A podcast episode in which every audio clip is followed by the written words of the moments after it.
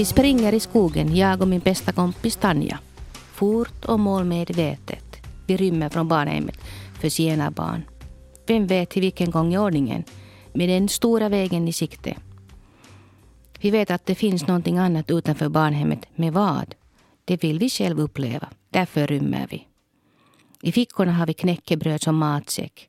Vi hinner, som alltid, ända till, till affären. Där ringer ägaren till barnhemmet och vi hämtas åter tillbaka. Kom ensam till världen men har aldrig känt mig ensam. Jag är en kvinna som lever med mer, mer än en verklighet. Jag jobbar för Röda Korset som koordinator för projektet mot rasism. Är mest känd för att vara en av de få otraditionella romska kvinnor i Finland som har jobbat med romska frågor samt med mänskliga rättigheter i nästan 20 år. Jag heter Janette Grönfors. Jag är din sommarpratare idag. Jag hamnade på barnhemmet i Sibbo som spädbarn. Jag var mina romska föräldrars sjätte barn. Det var många barn på barnhemmet, alla zigenare. Ett stort hus, en stor gård och massor med vilda mörka barn. Jag minns inte att vi någonsin skulle ha diskuterat om våra föräldrar eller andra släktingar. Jag tror att vi inte ens visste om vad det betydde att ha föräldrar och familj. De andra barnen i barnhemmet var min familj i nästan 20 år. Det hände allt möjligt där, både gott och ont. Jag lärde mig till exempel att vara rädd för mörkret. Jag minns hur jag stod och väntade i den mörka korridoren många gånger när skötaren bytte torra rena lakan till min säng. Jag minns också när jag ensam blev instängd på den mörka toaletten efter att ha gjort någonting som var fel. Det var min verklighet då och jag klarade mig. Det är sommar 73. Jag springer på ön barfota med en hund som sällskap. Jag är lycklig. Jag får all upp uppmärksamhet. Jag är det enda barnet. Det är sommarbarnet som har blivit fosterbarn. Jag flyttar till Helsingfors, får en mamma, en mormor, hund och marsvin. Jag springer upp och ner i höghuset och frågar om man får komma på visit. Saft och kex bjuds villigt till en liten flicka med flätor. Mamma letar efter mig på gården och i trapphuset, ropar från fönstret. Jag återvänder till gården när jag har druckit upp saften och skvallrat klart med granntanterna. Mamma är arg. Jag får inte störa grannar i huset. Jag undrar varför de i så fall bor i samma hus om de inte vill veta av andra människor. Jag är förundrad över hur höghusen annars också. Har aldrig sett sådana förr. Inte heller spårvagnar. Jag sitter i testrummet. De ställer massvis med frågor. Jag får en penna i handen och jag ska rita. Jag får börja i skolan. Psykologen bestämmer så. Nu börjar den andra verkligheten. Jag heter Janette Grönfors och lyssnar till mitt sommarprat. Jag har precis fyllt sju. Jag sitter på fönsterblecket och ser ut på Mariegatan i Kronohagen. Nere på gatan är bilar, bussar och människor. Jag vill dit. Funderar om man kunde hoppa ner från fönstret.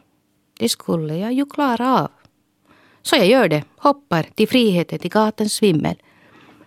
Läraren springer ut efter mig, orolig och ber mig att komma tillbaka. Jag återvänder eftersom jag måste.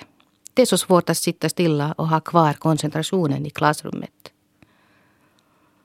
Under de första dagarna i skolan upptäcker jag att det i hörnet av samma gata finns en affär, Varuboden, som jag bestämmer mig för att undersöka.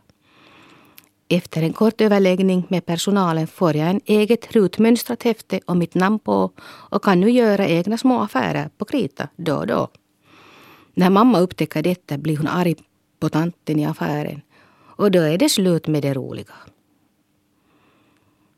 Jag kommer hem från skolan med vit lapp från läraren.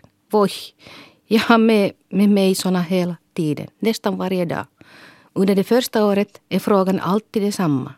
Kan inte Janette gå hemifrån lite tidigare för att inte komma för sent så ofta på morgnarna? Jag förklarar för mamma att jag, jag måste se havet på morgonen och prata med fiskegubbarna.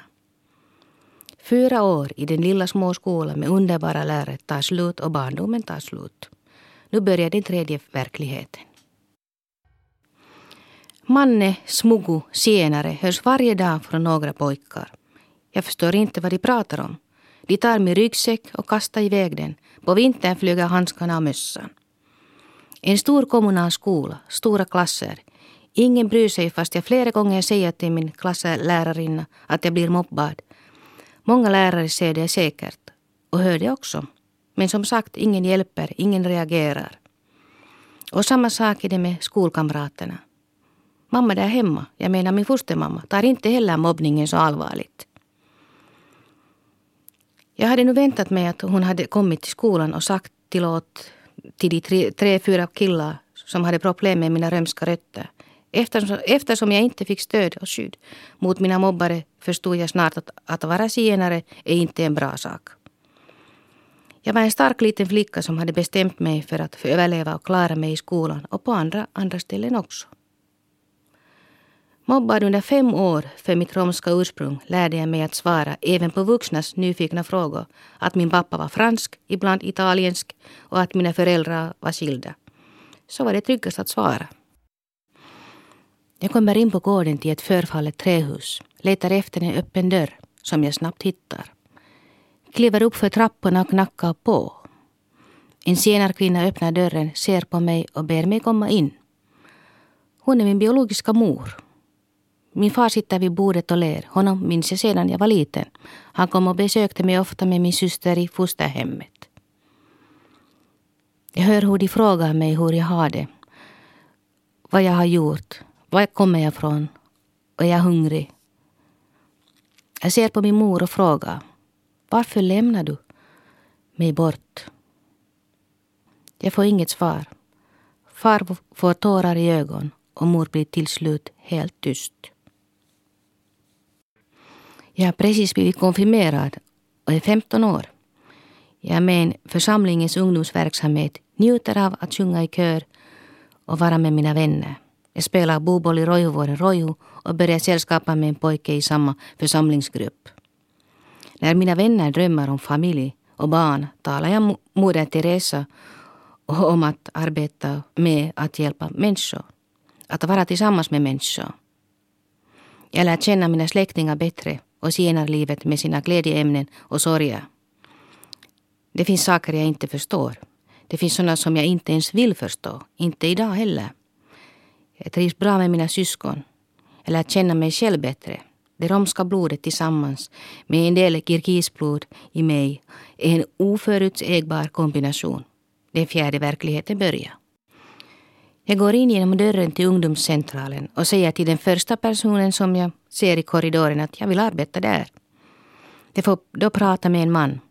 Efter en vecka börjar jag arbetet. Året är 1985 och jag är 19 år.